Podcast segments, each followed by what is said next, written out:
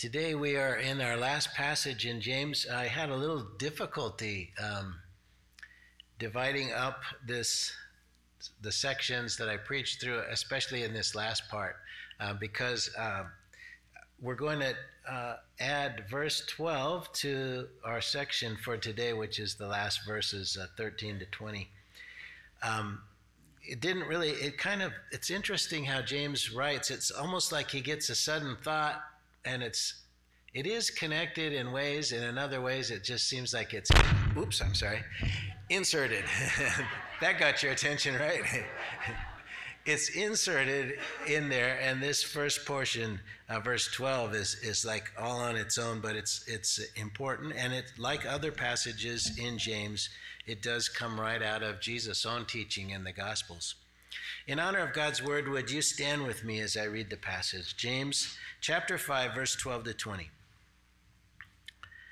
But above all, my brothers, do not swear either by heaven or by earth or by any other oath, but let your yes be yes, and your no be no, so that you may not fall under condemnation.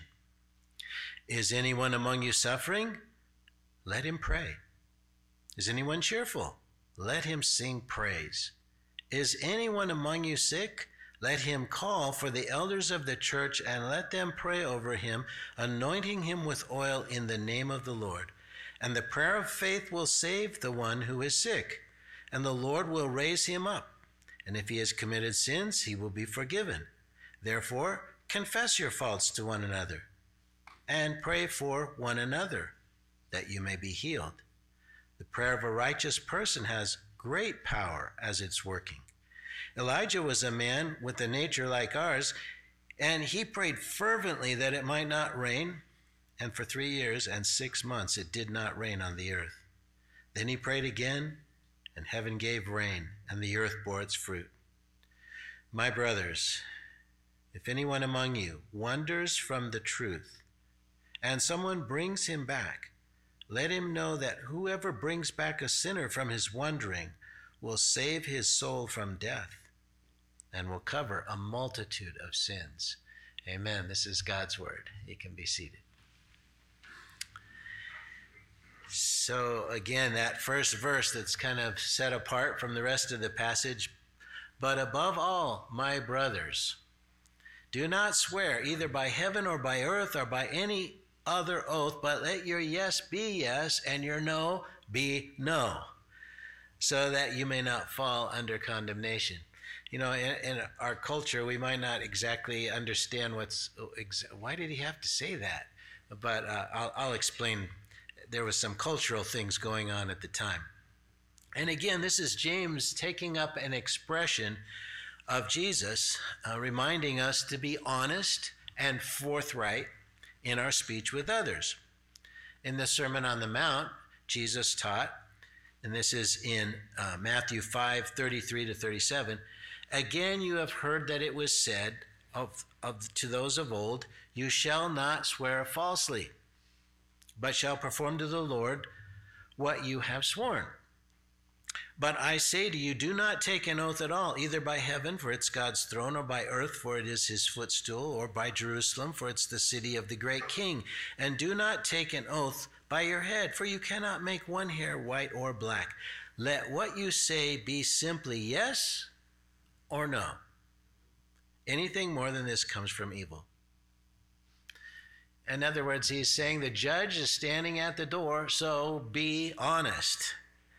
Give no one the opportunity to criticize our faith because you've given in to some temptation to be deceptive for your own personal gain, whether it's financial or, or just seeking the favor of men. In those days, uh, people made agreements by coming together into the city gate, and they would have judges there or witnesses that would listen to the oath or agreement that's made between uh, two different people. And, and the wording that they used could be really clever and deceptive. It would sound one way, but if you really examined the words, there was loopholes inserted that you could take in a different way. The same tactic has been used by unethical salesmen ever since, I think. the heart of man is the same throughout time. And James is telling us that you might get away with that in this life, but the Christian is going to find himself uh, under condemnation, knowing that he's been deceptive. The accuser of the brother is going to condemn you. Your testimony is going to be harmed. You've been a poor witness regarding our Savior. And it gives people the opportunity to criticize Christ.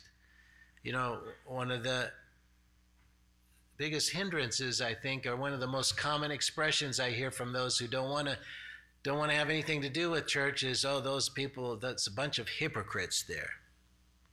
God help us be the witness that speak truthfully with love and grace and mercy that we have received. Our society is divided over what truth is. One side says it's subjective that there really are no absolute truths, which really is a self contradictory statement because if there's no absolute truths, how can that be true? We stand on the Word of God, however, because we see it as the unchanging Word of God, the unchanging truth. It's always wrong to violate God's moral laws. It's always wrong to deceive others and manipulate others with words for personal gain or to take advantage of them. It's always right to love God and our fellow man. There's one God and creator of all things, visible and invisible. The Bible is the Word of God. We owe everything to God's goodness, mercy, and love, and Jesus is the only one who has made a way for us to be forgiven. He lived a perfect life. He conquered death and hell. He rose from the grave, and he's coming back as judge. That is the truth. And that's the truth we stand on. And it's not subjective, it's for every culture and all time. Verse 13 Is anyone among you suffering? Let him pray. Is anyone among you cheerful? Let him sing song, sing praise. You know, suffering is a part of life in this fallen world, and we're none of us is immune to it. It's never welcome, but it is often necessary. We might suffer from our own mistakes or from the sins of others or just the consequences of living in this fallen world. But whatever the case, if you are in Christ, suffering is a time to draw near to God in prayer. This is contrary to the way the world would respond, you know, with complaints or bitterness or and blaming God.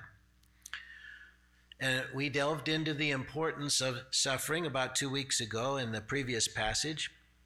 But I'll just summarize it by saying that God always uses our suffering for our good.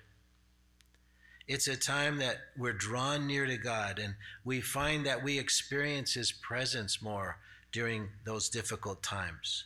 And usually it's a time when we grow the most spiritually. Are you cheerful? The word the world tends to forget God when everything is going well. And it can happen to us as believers as well. Everything's going smooth, we have no problems, we're not as desperate to seek God's face. But the believer, when he is cheerful, is to sing praises to God. We're to remember that all that goodness came from God and praise Him for it. Songs are, I think, one of the most, the richest expressions of joy because Jesus is the reason for our joy. He's the one who made us right with the Father. And without that, how can anyone be truly joyful? But knowing our future is secure, that we won't be condemned when we're judged, but will go into his loving presence where every tear will be wiped away, well, it doesn't get much better than that. So, sing praise, James says. Sing it. Listen to praise music. He is worthy of all our praise. You know, music, eh, there's something unique about music um, that we don't fully understand. Um, when I would go to Alzheimer's unit and do a little worship service for them, they would take their hymnal and it would be upside down and they would sing every word of every verse. They didn't know their spouse, they didn't know their kids, but the song was deep in their heart. Uh, music is a gift from God. And when we use it for praise, for worship, it's just got this extra special power. You you know the of the this account of King Saul when an evil spirit came upon him, he'd have David come sing the praise and that spirit would lift from him. Praise is powerful. It lifts our spirit. And, and if you feel you're under spiritual attack, remember that songs uh, have this power. You know, and I think partly it's because demons hate praise, because it reminds them that they're on the losing team. Verse 14 Is anyone among you sick? Let him call for the elders of the church and let them pray over him, anointing him with oil in the name of the Lord. James gives us the instruction as to what to do as members of Christ's body when we become ill. We're instructed to ask the elders of the local church for prayer. Now, it's up to the one who is sick to express faith by asking the elders to pray for them according to this passage. Elders uh, maybe could suggest that someone ask for the elders to pray for them. But it's ultimately up to that person to request it. The second thing that's required of the sick person is in verse 16. There should be a confession of sin. Now, that doesn't necessarily mean that you confess it to the elders, but that you confess it to God. Um, I believe James is, is speaking of the time when our, our conviction is that our affliction is related to some sin, which isn't always the case. Um, Jesus made it clear that n- not all sin is because of, uh, not all illness is because of a sin. And I don't think it's necessary to just try to dig up something if you don't have, you'll usually know when there's something the Holy Spirit's letting you know this is because of something. God's dealing with you. Um, to the paralytic at the pool of Bethesda, though, however, Jesus told him, Son, your sins are forgiven. Go and sin no more. And in another case, uh, Jesus said, told the person, Stop sinning, or something worse may happen to you. So, when there is that sense of conviction, we need to repent and know that God will forgive us and heal us. God longs to pour out His grace on our lives. But if sin stands in the way, He will graciously afflict us to open the way for His grace to be received. Of course, the call for the elders to pray for oneself should be at the leading of the Holy Spirit. Just because you caught a cold that's going around doesn't mean you need to call for the elders of the church. Or even just a bug that's passing through and you know you're going to get over it. Nor is it something just to try to see if it works. Well, let me just, maybe this really will work. No, it has to be the conviction of the Holy Spirit that God's leading you to call the elders for prayer. The instruction to the elders is that they are to pray over them and anoint them with oil in the name of the Lord. And you'll notice that this is plural. Let them pray over you. Often churches think, well, if the pastor prays for me, the pastor's special, you know. No, it's plural, them. Anointing with oil is symbolic in several ways. Oil represents the Holy Spirit, setting them apart for God to minister to that person by His Spirit. It was used in the Old Testament to anoint priests and kings for their task. And while this is not a commissioning, so to speak, it symbolizes that they belong to God and that they are in His care. And oil was also used medicinally. So, why don't we see this more often? I mean, this is a very clear instruction, right? If anyone's sick, call for the elders, let them pray over the. Why doesn't it happen more often? Should we ignore the instruction of Scripture or presume that we have a better way? Do we, we believe God's word and stand on its promises? One problem in the church is that so many churches ignore the design laid out in Scripture for the oversight of the church. The apostles appointed elders in every town so that they might pray and work together to oversee the church. Paul's instruction to Titus was to appoint elders, plural, in every town, singular. At the time, every gathering of believers in a town was considered to be that town's church. And the qualifications for those elders was given through the apostle Paul to Titus and to Timothy as to how to select those men. Many churches today instead have, uh, have adopted this uh, CEO mentality, or, or even worse, more of a, a kingship style it's difficult to find men who meet the standards of Scripture to truly have a team of elders that meet those scriptural requirements. But that doesn't mean we should ignore God's design and seek a worldly design. If there are genuine elders, the church body should feel comfortable coming to them and asking them for prayer. Over the years here at Wayside, the elders have, have done this numerous times, and we don't always see miraculous healing, but there are times when we do. We don't order God to act, He orders us. And this passage is His order. So we obey and we make the request with the authority that Jesus gives us, which is what in the name of the Lord means and we leave the rest to God. He may choose to heal or not to. The healing may come later. I can tell you of one case in which a person with macular degeneration was told that they were about to go blind. We follow the instructions given in this passage, and the next visit to their ophthalmologist was met with surprise.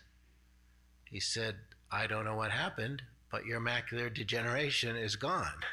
Praise God. We act according to the Word of God and we leave the results up to God and His timing. Verse 15 And the prayer of faith will save the one who is sick, and the Lord will raise him up. And if he has committed sins, he will be forgiven.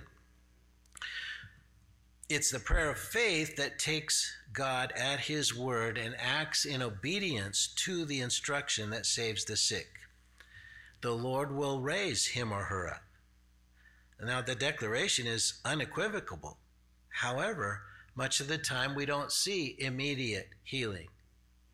The same was true at, times in the New Testament. Paul left Trophimus sick in Miletus. That's 2 Timothy 4.20. Paul's assistant and the church planter Epaphroditus almost died. Philippians 2.27. And Paul prayed three times for his own, his own healing and was told God's grace would be sufficient for him to live with that thorn in his flesh. 2 Corinthians 12, 7 to 10. Now, in some charismatic churches, the lack of healing is ascribed to a lack of faith either in the one who's prayed for or in those who are praying. We should note that in this instruction, it's the men, again, plural, who pray the prayer of faith. That would mean then that none of those men had faith, and that the great apostle Paul did not have faith, if that was the case. We just forget that God is sovereign if our faith is in Almighty God, we can trust Him to do what is best. What if the person had more to learn from their illness? After all, David wrote in the Psalms, It's good for me that I've been afflicted, that I might learn your statutes. Would we deny the person that gift? What if God has numbered their days and it's time for them to come home? Would we make them linger in this sin sick world? If there is a spirit given conviction that the person will be healed, and even sometimes when we're not certain, God will heal. If we ask anything according to his will, Scripture says he hears us. We should not forget that. Therefore, we have to ask if it's God's will at that particular time for the individual to be healed. And if the prayer is prompted by the Spirit, the Spirit will respond and you will see God's will done, whether immediately or at a later time. But that's the lesser miracle to what follows. If he has committed sins, he will be forgiven. And that's the greatest miracle. If the illness was caused by sin and there's confession, healing will confirm the forgiveness of God. Verse 16a, therefore confess your sins to one another and pray for one another that you may be healed. James is describing a, a church that is a loving spiritual family that cares for one another if we're holding ourselves accountable to others by, by sharing our prayer needs, confessing where we've failed and need encouragement, the need to go to the elders will be a rarity. Instead, we will all be ministering to one another in openness and seeking to build one another up as we pray for one another. Public confession of sin is humbling but it encourages others to do the same. Asking for prayer from the congregation. It shouldn't deal with specifics. We don't, we don't want to get into all the details, the gory details. We don't need to know that. But rather a request for prayer of a general nature, such as, I am struggling with a temptation. Would you please pray for me? Real, deep, genuine confession of sin has been a feature of every genuine awakening, awakening or revival in the past 250 years. It just, it's almost as if it just suddenly breaks out. Someone comes up and just pours out their heart and says what, what's happening in their life, ask for forgiveness and prayer, and then someone else does, and then someone else does. And before you know it, you have a situation like we saw in Asbury. That's what happened there as well. But it isn't anything new, as demonstrated by the revival in Ephesus in Acts chapter 19, 17 to 20. It says, Many who believed came confessing, telling their deeds. This was Christians getting right with God, and open confession was a part of it. Today, we're often too fearful that someone might find out our shortcomings. What is the root of that fear but pride? Should we keep the confidence of those who confide in us? Absolutely. But if somehow others find out, should we be humiliated? Hallelujah, yes. Remember, James said, Humble yourselves in the sight of the Lord, and he will exalt you. Did James, didn't James tell us that? If fear of being found to be a sinner keeps you from confessing your faults, you have a, the greater problem of pride. If you're afraid your sin will be found out, you've thought too highly of the congregation because we are all sinners saved by grace. Sadly, we see some sins as more heinous than others, but all sin is an affront to God. It's playing God, it's defying Him, and sadly, we catch ourselves doing that too often. That's why we need to confess to one another and to pray for one another. Not only will the person you confess to help you by holding you accountable and praying for you, but they will encourage you in your walk. And this passage goes on to tell how powerful the prayer of a righteous person is. But in case you haven't taken that great a stock in prayer, and, and the sign of that is our lack of prayer. If you if you don't have great faith in prayer, you're not going to pray often. But let me encourage you by telling you what the Bible says prayer can do. It can save you and your family from the wrath of God, and it can bless a thousand generations of your descendants. It can cause the barren to conceive even if the man is 100 years old and the woman is 90. It can inform you of God's calling on your life. Prayer can stop time in its tracks as it did for Joshua. It can heal the sick. It can raise the dead. It can call fire from heaven and consume our enemies, or consume a sacrifice along with the stones and the water. It can open the eyes of the spiritual realm. It can bring a drought to cause a nation to repent. It can fill a temple with the Spirit so thick that you couldn't enter. It can stop the mouth of hungry lions. It can bring us a revelation of what is to come. It can ask and receive forgiveness of sins. It can usher in the baptism of the Spirit into a believer's life. It can bring revival to a wayward nation. Yes, even as wayward as this one. And all this and more is to say that prayer can bring God's world, word, word and life into this earthly realm. The only limit to what prayer can do is the sovereign will of God. And if you are God's child, you don't want to pray against the sovereign will of God. That's exactly what you do want to pray.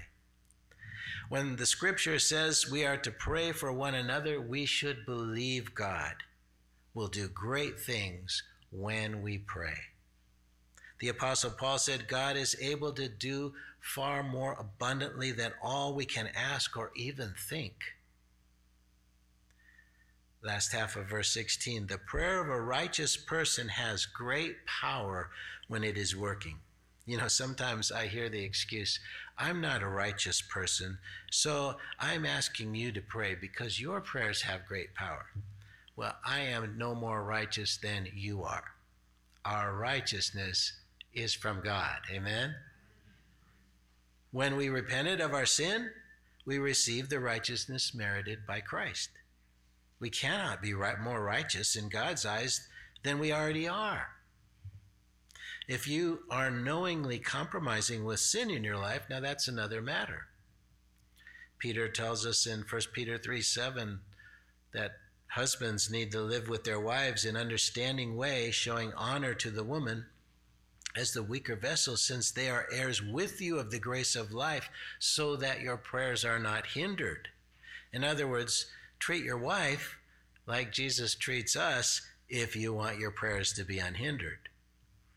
So, if you don't have anything that hinders your prayers due to knowing disobedience, your prayers are just as powerful as Elijah's prayers that we read we'll read about in the next verse. The glory of God is seen in his ability to work through poor instruments like you and me saying you're too poor an instrument to be used of God is to doubt God and his ability. Verse 17 Elijah was a man with a, a, nature like ours. And he prayed fervently that it might not rain. And for three years and six months it didn't rain on the earth. And then he prayed again, and heaven gave rain, and the earth bore its fruit. Notice that James says Elijah's nature was just like ours. During the days of Elijah, the northern tribes were under the evil king Ahab and his wife Jezebel, who was even more evil than he was. Elijah prayed that God would withhold from them the blessing of rain to cause the northern tribes to repent. And it didn't rain for three and a half years when the king was desperately searching for some water, uh, finding looking for springs to for grass for his animals, God sent Elijah to meet him. And Elijah demanded a confrontation with the prophets of Baal, 400 of them on the top of Mount Carmel. They brought two bulls for a sacrifice. And Elijah told the prophets of Baal, Build your altar and call on your God to consume the sacrifice. Baal is the God of thunder and rain. And, and so, hey, he's the one who's being withholding the rain. So you, you just go and ask him to send, that, send down that fire from heaven and bring the rain.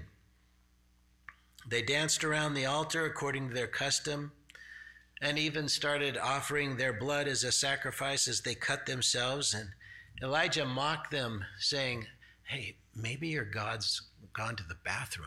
Cry a little louder. He told them, just yell a little more. And then when they finally wore themselves out, it was Elijah's turn. He rebuilt the altar to Jehovah that had been torn down the 12 stones representing the 12 tribes of Israel. He laid the bull on the on those 12 stones. He had the people douse it with water 3 times until a trench around the altar was filled with water, and then he asked God to show the people who God really is.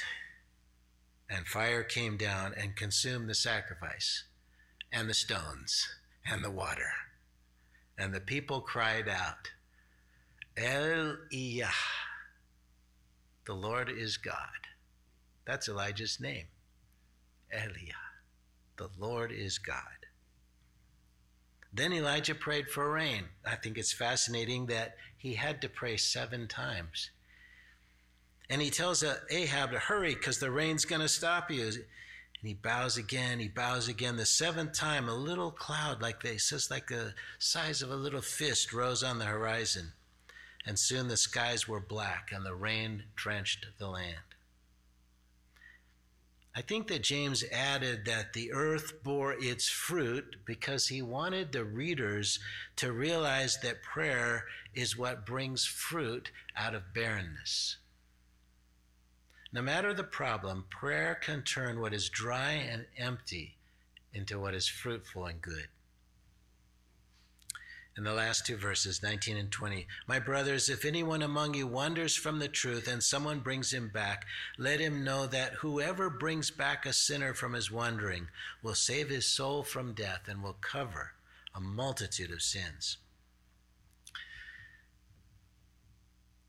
This letter ends in a strange way. You know, most of the epistles end with a, a final greeting to the people the letter's going to. But I think what James is doing here is telling us, telling those churches and all who would read the letter to James, that he sees the church, that he sees people wandering. That means to slowly go off in the wrong direction. Like sheep, you know, that would get lost. They see something over there and they go away from the flock just a little more and then a little more until they're gone. He says, if you see someone like that, someone backsliding, bring them back. And the way to bring them back is to hear from God, to know what they need to hear. It's God who brings them back. We're, we're just those flawed instruments that God uses so graciously. But what a joy to know that God works through even us to bring his will into their life. If, if someone was about to jump off a cliff, we'd try our best to talk them out of it. Jumping into a life of sin is worth, it's worse, excuse me. It's an eternal death. We should feel a great sense of urgency to be used by God to draw them back from the edge. So we plead with God for wisdom, knowing that James said that God's more than willing to give us generously that wisdom we ask for. I find it's the Word of God that usually is the tool that God gives us to bring them back. Often He gives us a scripture to share with them. They've either, either forgotten the word or chosen to ignore it. But when we remind them of the greatness of God's love for them, as declared in Scripture, the seduction of the enemy loses its appeal. Perhaps James abruptly ended his letter this way because it was the very theme of the entire letter. He saw those churches wandering from the truth and wrote this letter to turn them back. May the Lord use it in our lives to keep us in fellowship and always straining forward for the prize of the high calling of God in Christ Jesus our Lord. Amen. Amen. I'm going to ask Jill to lead us in a closing song and then I'll give the benediction.